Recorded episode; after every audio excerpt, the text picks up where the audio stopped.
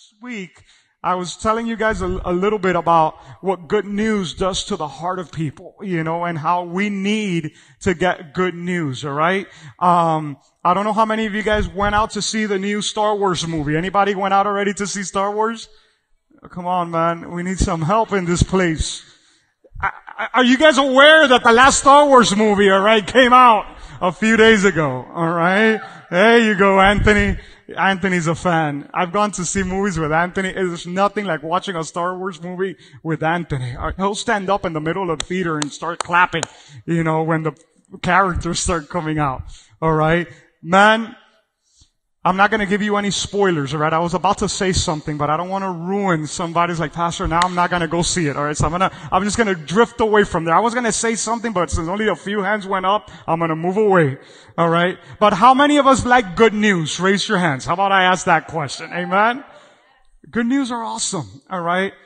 Uh, you know, imagine you get the good news that, you know, like my aunt that she wrote me this week, my aunt Nook, and some of you guys know that I'm here because this lady prayed for 10 years, alright, for me to come to God and, and she was dealing with, with, with a tumor, you know, in her breast and, uh, they have found some things in the inside of her nose and she's been doing all kinds of tests for the last six months and it hadn't been going well and they did the, the autopsy and, you know what? I mean, the biopsy, I'm sorry. And, uh, this week she went to the doctor and the doctor says, I don't know what happened. There's some scar tissue there, but there's nothing there anymore. You're completely good, you know? How about those news, you know, when you get news like that? And, and she took the opportunity because whoever knows my aunt, man, she will preach to a, a, light pole. You know what I'm saying? If there's a light pole there, you know, she'll try to find life in it and share Christ with it, you know? And she says, well, that's the goodness of God. You know, we've been praying and he did that. And the doctors were like, well, something happened. And he goes, yeah, it was God. She made sure she, he would know that. Those are great news. You know? How about if you have, you know, this big amount of debt and you don't know what to do with it? and all of a sudden something happens and you get to take care of that debt. How does that feel? You know, it feels like you take a weight off your shoulders. A burden, you know, is lifted out. Those are great news. Or if you have a child that doesn't want to do anything with God, he doesn't want to walk in the ways of God, and all of a sudden you see in them the desire to go after God and pursue uh, their purpose. There's something about receiving news like that that shakes us, you know, to, to the core. And 2,000 years ago in a, in a little field outside of Bethlehem, and I've had the opportunity to stand there many times.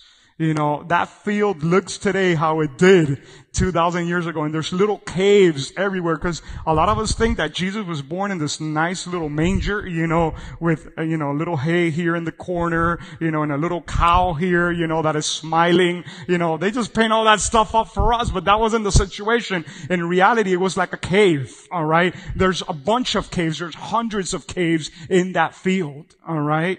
And uh, that's what they found because that's where they were taking the animals Okay, when the animals at night, it was cold and they would put them in the inside of the cave so no animals, you know, like wolves or lions would come and eat the sheep. So, the angels appear in that field as the shepherds are out there. And we're going to go to the scripture that Martha read a few minutes ago up here in the worship. Luke chapter 2. If you guys could go with me. Luke 2, verse 10 through 12. Luke 2 verse 10 through 12. And it says like this, but the angel reassured them, don't be afraid. These guys freaked out when they saw, you know, just the sky light up with all these angels. You know what I'm saying? These guys are just shepherds. They're out there. It's really dark. You know, this is a scary scene, alright? And the angel says, don't be afraid. I bring you good news that will bring great joy to all the people. And I shared a little bit about that last week. The Savior, yes, the Messiah, the Lord has been born today in Bethlehem, the city of David. And you will recognize him by this sign. You will find a baby wrapped snugly in strips of cloth lying in a manger. Wow. So the angel says, I'm bringing you what? Good news. Can you say that with me? I'm bringing good news. I'm bringing good news. Those were the words that the angel brought.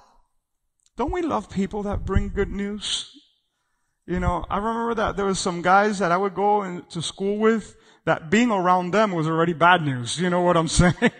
It was like, man, you know, stay away. But I don't know how I ended up, you know, hanging out with that crowd and stuff like that. But I remember in particular there was this one person that I would try to avoid. You know why would I try to avoid? Because I knew that every time he would come and say something, it was something negative. Do you know people like that? I mean, you could be having the best day and they always see the, cup half empty. You know, oh, it's a beautiful day. Yeah, but the forecast says it's going to rain tonight. It's like, you know, it's like, oh, have a wonderful Christmas. I'll be by myself this Christmas. It's like, hey man, you know, people like that, you're like, you know, just keep your distance from them, you know. I want people around that are going to cheer me up, people that are going to speak, you know, into my life, people that are going to encourage me. You know, the Bible talks about this guy named Barnabas. He was a disciple of Jesus and one of the, the names that they have for him, the encourager. Wow, man, that's an amazing name. People that will just come and encourage you and, and lift you up. So the angels share, you know, and they say, hey guys, there's good news. It's for everybody. Uh, there, there's this baby that is about to be born and he's going to be the savior of the world. He's the Messiah. He's the one that Israel has been waiting for all these years, all these prophecies that have been written about him. He's going to be born right now.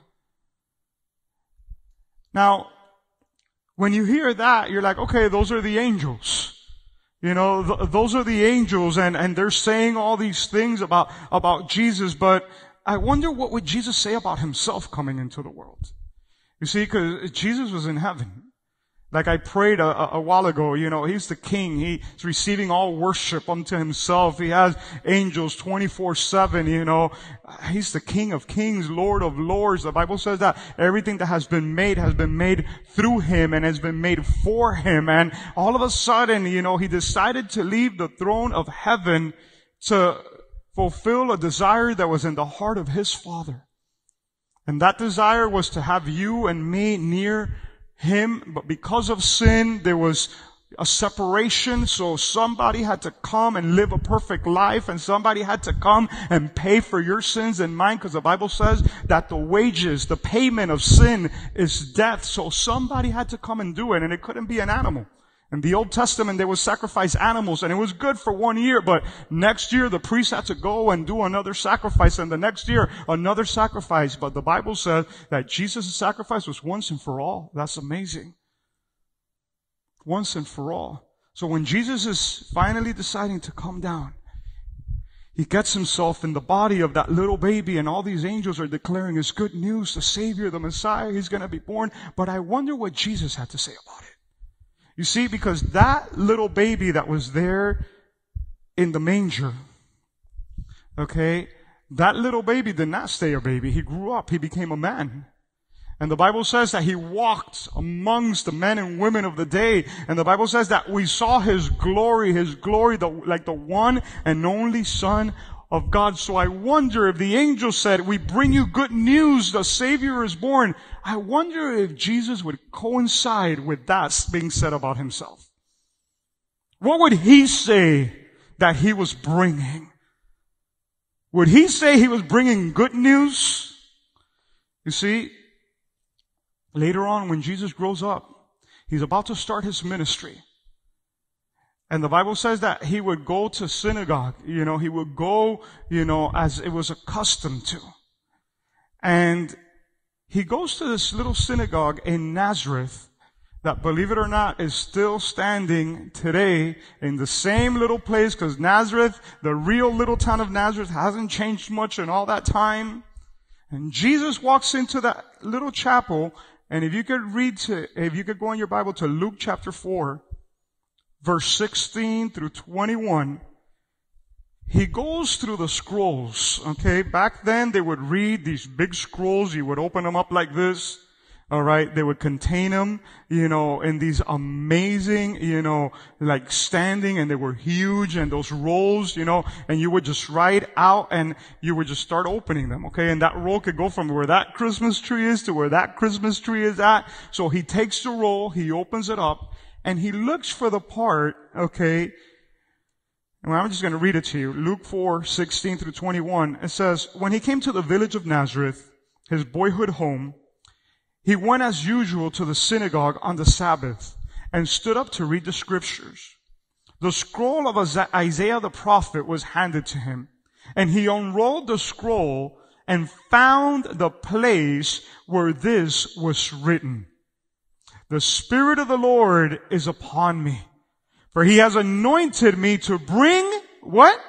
Good news. He has anointed me to bring what? Good news to the poor.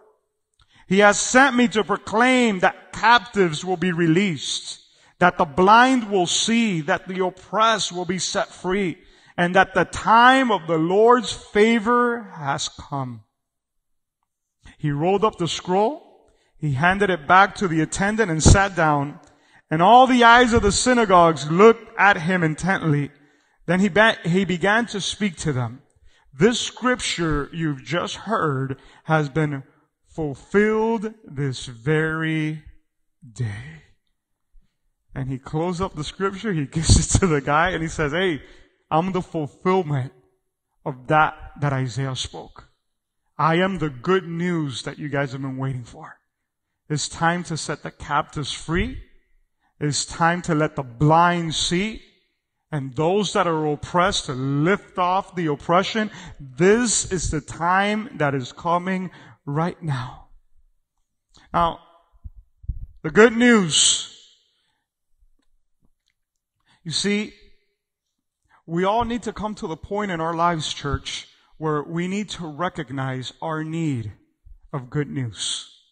Our need for a savior, our need for a messiah, our need for somebody that will come and step in between us and God and, and, and, and, and, and will help us.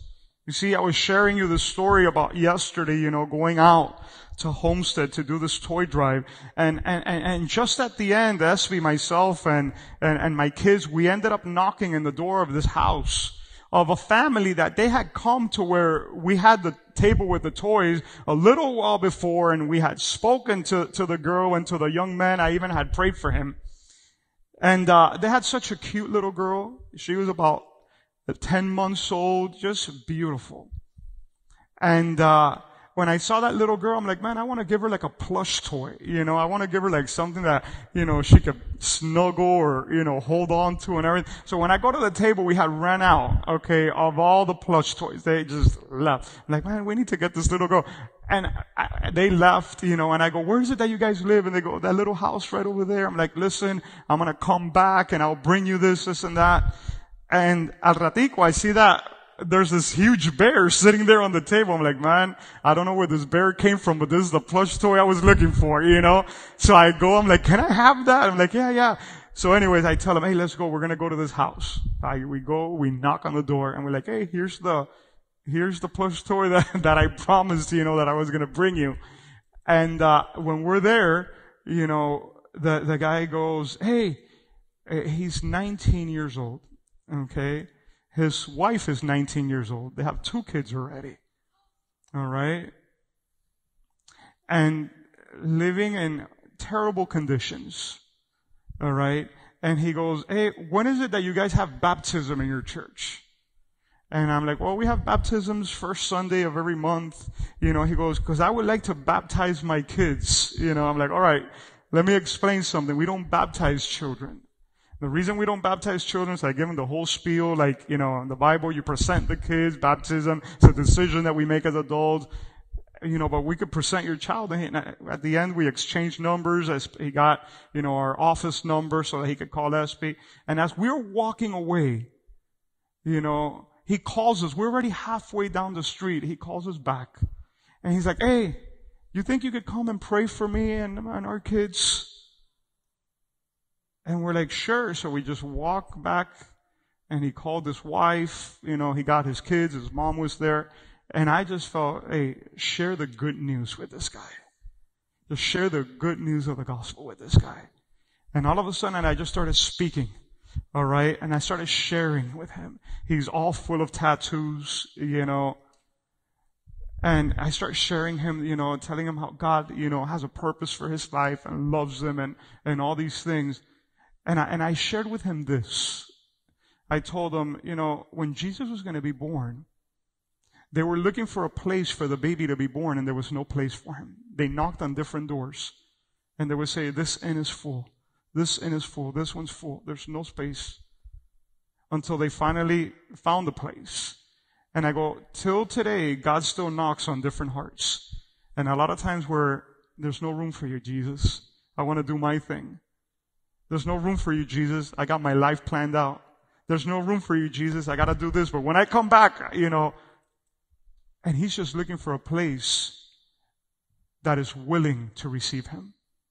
And as I was telling this guy that his name is William, you saw like tear come down like that. And he goes, I want to give him room. He could come. And I'm like, boy, we don't need to do anything else. All we need to do is pray right now. And I go, you want to do it too to his wife? She goes, I, I, I want to make this decision. And right there, like I was saying, in a little house next to this big field, that family together with, you know, us that were there, you know, closed our eyes. We took their hands and the good news of Jesus came to that family that day. Now, that doesn't mean they're out of the situation. That doesn't mean that the moment that they made that prayer, they were teleported to a house with three rooms and two bathrooms, you know, and a nice car parked outside. Actually, he showed me his car. He goes, you're not going to believe, but that car that is all, you know, crashed up right in front, that's my car. I got in a horrible accident and I just opened the door and got out of the accident without nothing happening. And I'm like, that's God, man. You know, He protected you. There's some that can't say that, but He protected you. You see, those are the good news that Jesus came to bring to each of us. Now, to every person in this room, those good news might look in a different way. You might be needing a different news than the news that I need. But let me tell you something. The God that we have, He is faithful. And the God that we have, He knows exactly what you need. The Bible says in the book of Ephesians, and I love it, that beyond anything that you could think of or imagine. You imagine that? That's crazy. Beyond, I'm sorry, what you could think of or ask for. Even things that you don't ask for. He already knows you need them. He knows which are the good news that each of us need in this place. And when Jesus is summing up, you know, what it means, the good news that the angels were saying, when he speaks about it himself, he says, you know what? I came to bring the favorable year of the Lord. That's how he summarized the good news. Me being here is the favorable year of the Lord. And let me tell you something, that favorable year is upon each of us even till today. It was not one year, calendar year. It was a season that he opened up over each person. It's a season of mercy. It's a season of grace. It's a season of God's favor over us.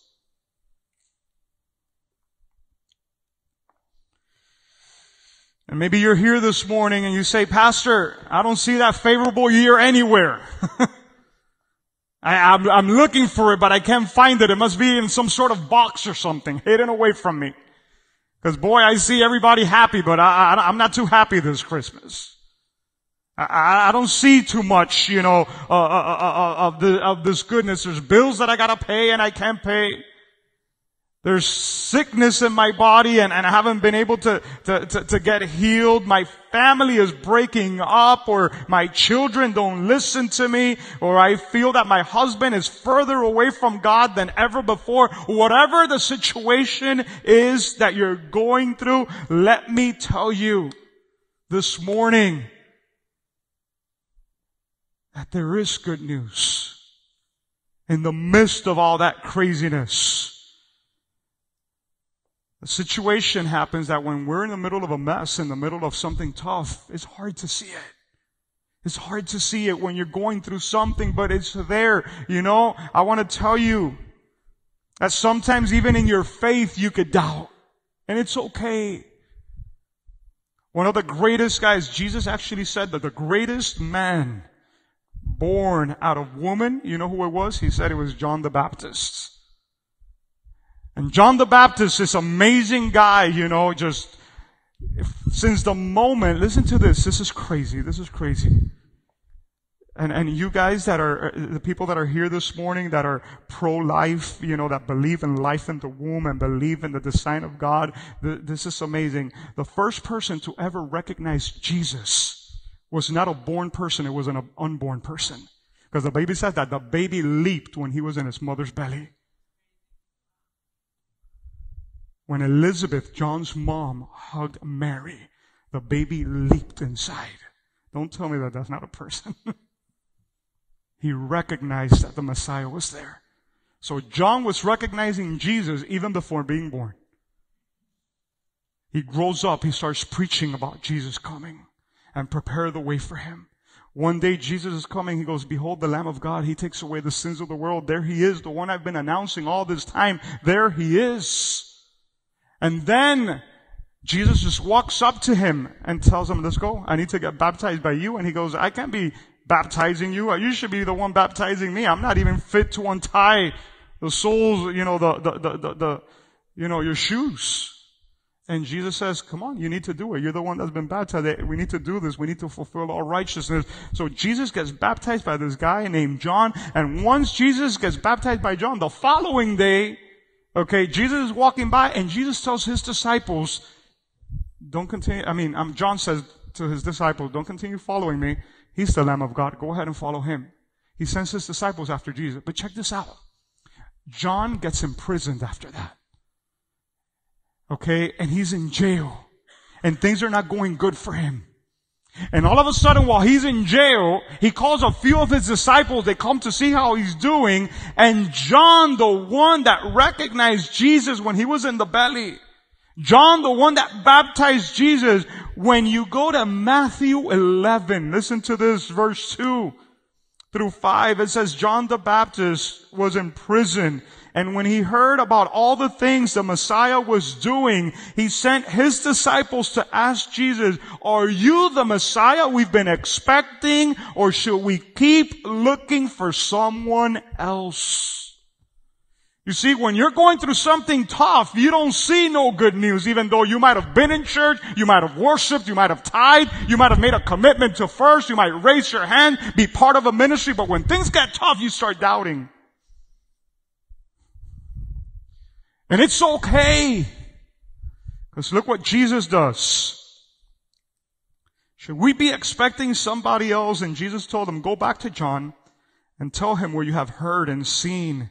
The blind see, the lame walk, those with leprosy are cured, the deaf hear, the dead are raised to life, and the good news, there it is again, is being preached to the poor. Jesus does not get bothered by John's question.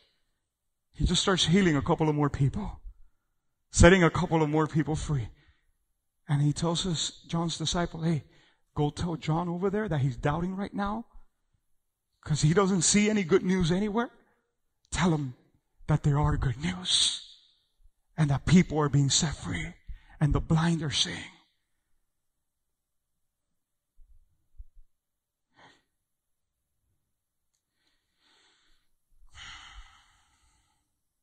The good news of Christmas, guys. That's the name of this series that I've been, this is part two. The favorable year of the Lord, what Jesus called it. Even if you don't see the results right now, I want to tell you something that's very powerful in what happened here. If you don't see the good news in yourself, start seeing it in those around you. You see, John couldn't see it because he was in prison. So what Jesus did is he healed a couple of people and told this is that go tell John what you're seeing. He needs some faith. He needs to be, you know, encouraged. When you can see a way out, look at the people around you and see what God is doing in their life and say, if he's getting a way out, my way out is coming soon. I might not see it right now. I might not see my breakthrough yet, but if he's getting breakthrough, oh, God is working and he's close. He's in our midst. That breakthrough is coming to me. Don't start saying, oh, why does he get it and I don't get it? Why are they receiving good news and I'm not receiving good news? No, no, no. Just start praising God. Hey, God is in our midst. Hey, did you hear what God did to so and so? Did you know what God did to this person? You start lifting yourself up. You guys listening to what I'm telling you? Because when all you hear is bad news and you speak to yourself and what you speak to yourself is not good either, oh my God, it's hard. So Jesus starts doing all these things around him and goes, tell John what you're saying. Tell John what you're hearing. Tell John. So I want you to write this down. What are the good news of Christmas? I'm going to give you three quick things. Okay. What are the good news of Christmas? The good news of Christmas, number one, is that Jesus came to destroy the works of the enemy. That's what the Bible says. Jesus came to destroy the works of the enemy. One or first John 3, the second part of verse 8, it says, But the Son of God came to destroy the works of the devil. The Son of God came to destroy the works of the devil. If you look back in your family line and you see the enemy working, let me tell you something. The Son of God came to destroy the works of the devil. Whatever's been in your family line, if you have Jesus in your life, you say, you know what? That's going to break off in the name of Jesus. It's not going to reach my kids. It's not going to reach my grandkids. It stops here. It stops with me because he came to destroy the works of the devil. And if you sing the work of the devil around your life and your personal life, you take a stand and you proclaim, I have Jesus in my life. He is my Lord. He is my Savior. I do not give a place to the enemy here. There's been moments where I've had to stood up in my house and I'm sharing these things just because, you know what? It's my life. And we go through things. Just because we're pastors doesn't mean that we're exempt. And there's been moments at nighttime in my house where we've heard noises. We've heard stuff. And we're like, man, that was real. I'm like, did you hear that? I tell my wife, did you just hear that? This guy's trying to interrupt my sleep, man. And my sleep is precious to me. You know, I gotta get at least six hours of bed rest. And I get up I turn on the lights and in the name of Jesus, I start walking around and I start praying and I start casting out devils and I start in tongues, I start praying and I start to declare this is the house of a son of God and devil, you don't have authority in this place and Jesus came to destroy the works of the enemy. So there's no room for you in this place. Why? Because I hold on to the promise and to the word of God. And I understand that that's part of the good news. Jesus came to do what? To destroy the works of the devil. So I want you to look at your life. If there's areas in your life where you look and you say, man, this doesn't look too good. This doesn't look like God to me. You say, I'm not going to give the devil a place in my life. I'm not going to give him a place in my life. Jesus came to destroy his works. He has no authority. Number two, the good news of Christmas is that Jesus came to restore the kingdom of heaven to earth. And you're like, well, what is the kingdom of heaven? What does that look like? What does it mean bringing the kingdom of heaven to earth? Matthew 4:17. It says, from that time on, Jesus began to preach and to say, repent for the kingdom of heaven is at hand. I want you guys to look at me real quick. Jesus came to bring a kingdom because man lost a kingdom. Man lost dominion. In the book of Genesis, what man lost was the dominion that God had given him. Okay, in Genesis 1, 26, 27, and 28, God gave Adam the dominion over this earth. And when Adam sinned, listen to this, what he lost was what God gave him, the dominion of this world, the kingdom of God. And when Jesus came, He came to bring back everything that Adam had lost. He brought back the kingdom and healing the blind, healing the sick, raising the dead, doing all these things. These are the signs that the kingdom of God is here. In other words, there's a kingdom that is more powerful than the kingdoms of this earth. And it's the kingdom of God. There's a kingdom that overrides and I'm going to tell you something. Maybe right now all you see is what you see with your eyes. But let me tell you something. The Bible says that everything we see was created from what we do not see. In other words, one day this kingdom ends and the one that remains is his kingdom. It's in our midst. Jesus says the kingdom of God is in your midst. It's here. It's now. It's peace. Kingdom of God, part of the kingdom of God is peace. Are you always anxious? Are you always frustrated? You feel you don't have no peace? Even in the middle of your storm, you could have peace. That's part of the kingdom. You can have joy. And you're like, well, Pastor, the last time I had joy was 1985. Come on now, man. Ronald Reagan was president. Like, come on. part of the kingdom of heaven is joy.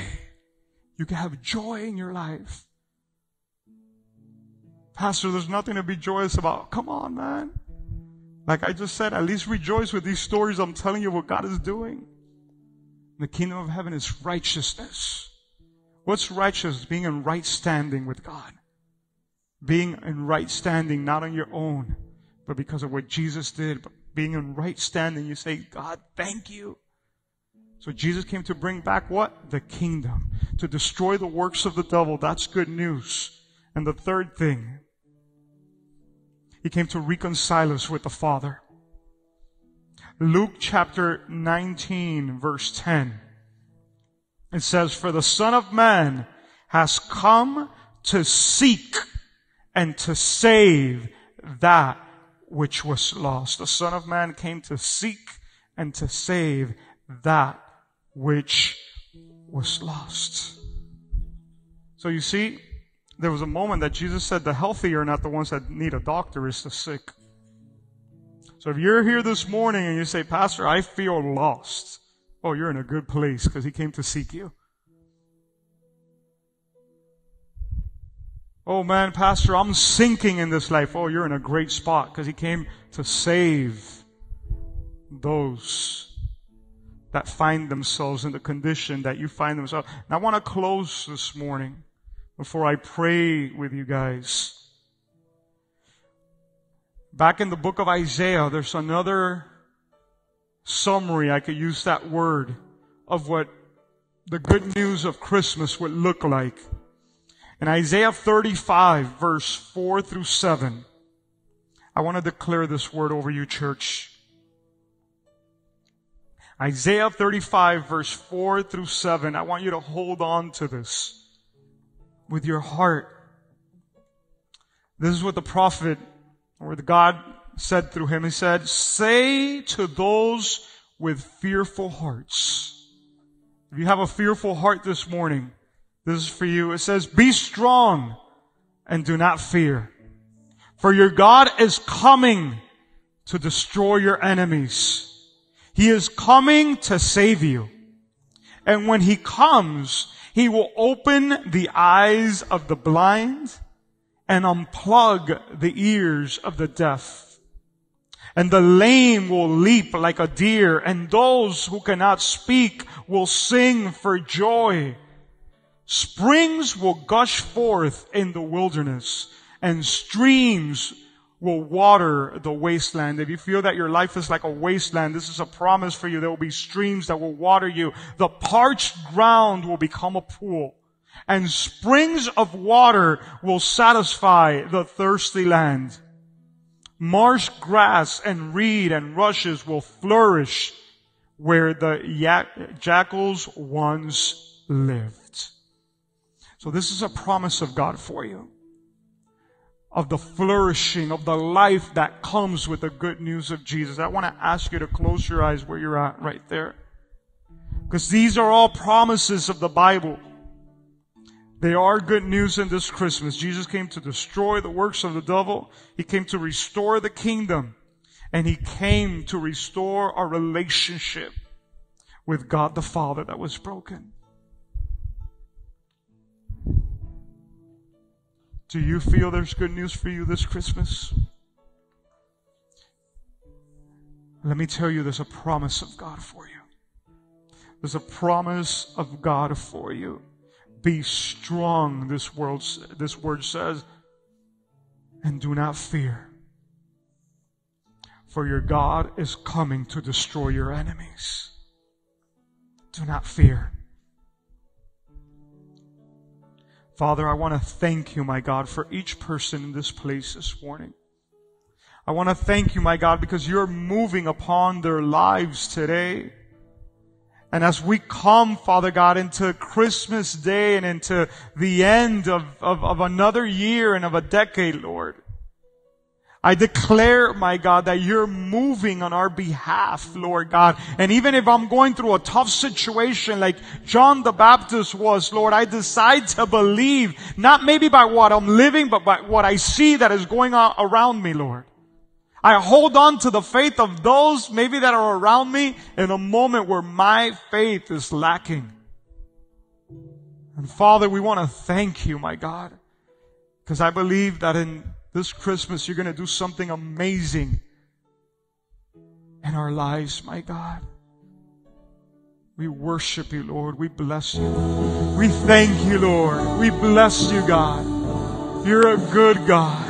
And right there with your eyes closed, if there's people in this place today that would like to invite Jesus into their heart and make him your Lord and your Savior, I want you to repeat this prayer with me. Say, Lord Jesus, today I invite you to come into my life. I make room for you. There's room for you in my heart, Jesus. Today I receive you as my Lord and my Savior. I ask that you would forgive all my sins and that you would take me by the hand into the arms of my Heavenly Father and fill me with your Holy Spirit that I may walk in the purposes and the plans that you have for me.